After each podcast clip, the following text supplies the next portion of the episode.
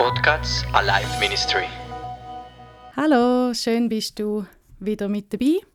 Ich möchte dich heute nochmal mitnehmen in ein Zeugnis mit einer Begegnung mit einem weiteren Holocaust-Überlebenden, den ich treffen durfte. Und zwar hat es vor vier Jahren oder viereinhalb Jahren eine Ausstellung in der Schweiz, «The Last Swiss Holocaust Survivors». Und die bin ich mir anschauen. Das sind Fotografien von Holocaust-Überlebenden, die in der Schweiz leben. Es hat Kurzvideos dazu gegeben und es hat ähm, Kurzbeschreibungen zu den Fotos gegeben. Äh, ich bin nachher heimgegangen und mein Herz war so berührt gewesen, und weil ich mich einsetzen für die Versöhnung und auch gegen das Vergessen, ähm, habe ich meinen ganzen Mut zusammengenommen. Ich habe gebetet und ich habe einem von diesen Männern einen Brief geschrieben. Der, wo mir eigentlich am meisten, der, das Bild, das mich am meisten angesprochen hat, dem Herrn habe ich einen Brief geschrieben und habe den ohne grosses Überlegen abgeschickt. Das war im Februar 2018. Gewesen. Zwei Tage später kommt das Telefon. Ich habe das überhaupt nicht erwartet. Ich bin total aus der Latsche. Ähm, und der Herr Kornfeld ist am Telefon und er hat gesagt, er hätte meinen Brief bekommen und das hätte ihn tief berührt und er möchte sich gerne mit mir treffen. Ich bin ehrlich gesagt total überfordert gewesen, aber ich habe dann gefragt, ob ich vorbeikommen mit meinem Mann und er hat uns zu sich eingeladen. Nur schon das hat mich eigentlich von den Socken gehauen, weil ich gedacht habe, der Mann kennt mich ja gar nicht. Ich habe weder geschrieben, wer ich groß bin, noch was ich mache, noch dass ich gläubig bin. Ich habe ihm einfach geschrieben, dass ich, dass ich es auf dem Herz habe, gegen den Holocaust zu lehren und über das zu reden. Und dass ich mir wünsche, mit einem Holocaust-Überlebenden an Schulen zu gehen und Vorträge zu machen. Und eben, weil er mir am Telefon gesagt hat, dass der Brief ihn tief berührt hat, ich denke, gut, jetzt kann ich ihn kennenlernen.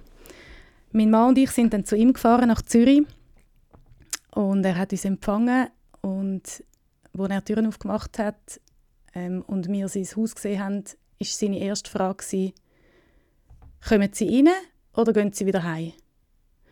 Und ich bin total perplex gewesen, wie ich gesagt habe, wieso soll ich wieder heimgehen? Ich bin kurz, um Sie kennenzulernen. Und dann hat er zu mir gesagt, wissen Sie, ich hatte schon Reporter da gehabt, und wo die mein Haus gesehen haben, haben die sich umgedreht und gesagt, nein, mit ihnen reden wir nicht. Er wohnt sehr wohl, wohlhabend. Er wohnt in, oder hat in Zürich gewohnt. Und ich, han, ich bin so schockiert von dem, was er gesagt hat. Ich habe gesagt, Herr Kornfeld, ich freue mich, wenn es Ihnen gut geht. Ich freue mich, wenn Sie im Wohlstand wohnen. Ich könnte es niemandem mehr gönnen als einem Holocaust-Überlebenden, zum Wissen, dass sie im Wohlstand leben und dass es ihnen gut geht und an nichts fehlt. Auf jeden Fall hat er uns dann in sein Haus. Wir sind zusammengesessen mit ihm und wir haben etwa drei Stunden miteinander geredet. Er hat uns seine Geschichte erzählt. Er war im KZ Auschwitz, im KZ Dachau. Er hat die ganze Familie verloren, bis auf einen Bruder.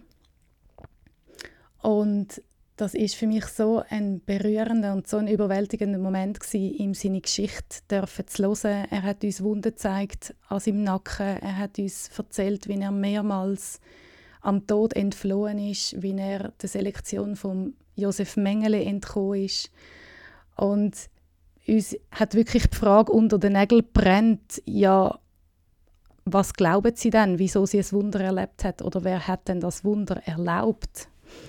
Und ähm, wir haben ihm dann auch frei von unserem Glauben erzählt.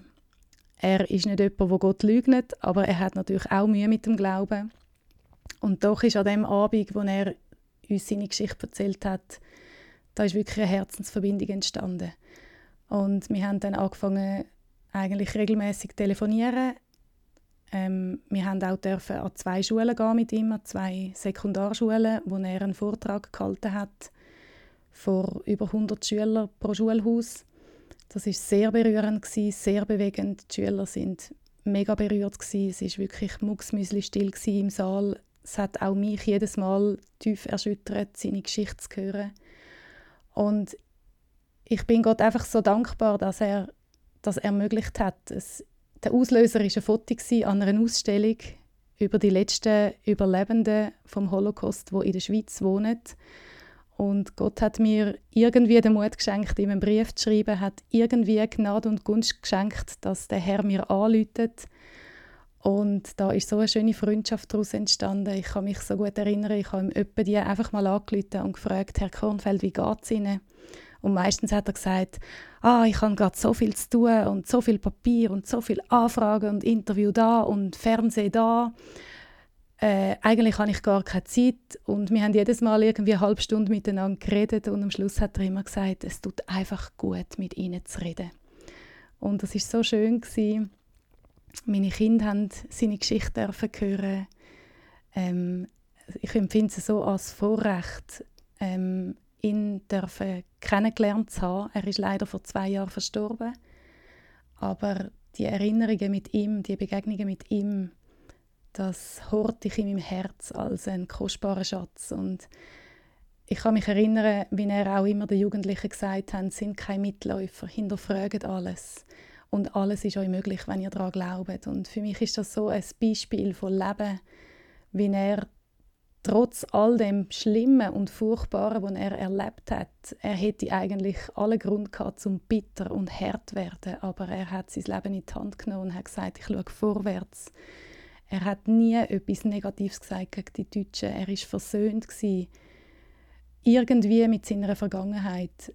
Ähm, er hat gesagt, es nützt nichts, wenn ich hinterfrage, was passiert ist sondern ich schaue in die Zukunft. Und er hat sich ein Leben aufgebaut, er hat eine Familie, er hat Enkel. Und das ist für mich so, so ein Vorrecht, ihn kennenzulernen. Und ich bin Gott so dankbar. Und ich möchte dich einfach ermutigen, dass wenn du etwas aufs Herz bekommst, dann folg dem nach, dann tu einen Schritt, auch wenn es vielleicht menschlich gesehen keinen Sinn macht, aber ich habe das auf dem Herz, mit Holocaust-Überlebenden unterwegs zu sein, solange sie noch leben und ihre Stimme einfach auch unter die Leute zu bringen. Und wenn ihre Stimme verstummt, dann ist meine Stimme da, weil ich bin Zeuge von den Zeugen. Und das ist so ein Vorrecht. Und ich hätte mir nie erträumen können, dass Gott mir Türen so öffnet. Ich habe schon versucht, über Institutionen, über Vereine, die mit Holocaust-Überlebenden arbeiten, irgendetwas zu machen. Und es ist nie Türen aufgegangen und dann hat Gott plötzlich einen einfachen Brief benutzt, den ich geschrieben habe. Ähm, und der Herr Kornfeld hat bei jedem Telefongespräch, das wir hatten, hat er gesagt, Ihr Brief hat mich tief berührt. Und irgendwann habe ich ihn gefragt, Herr Kornfeld, was hat Sie denn so berührt an meinem Brief? Und dann hat er gesagt, ich kann es irgendwie gar nicht beschreiben, aber die Worte, die Sie gewählt haben, da ist einfach eine Tiefe und da ist eine Echtheit drin gewesen, und das hat mich berührt. Und ich gebe Gott wirklich alle Ehre und ich bin Gott mega dankbar, dass er mir das Vorrecht gegeben hat, den Herrn Kornfeld dürfen kennenzulernen, mit ihm unterwegs zu sein, zwei Jahre, und mit ihm auch Schulen besuchen und mehrere hundert Schüler erreichen mit seiner Botschaft. Und darum möchte ich dich ermutigen, wenn Gott dir einen Wunsch aufs Herz legt, dann jag dem nach. Er kann Türen auftun, auch wenn es menschlich unmöglich ist und er kann dir Gelingen schenken.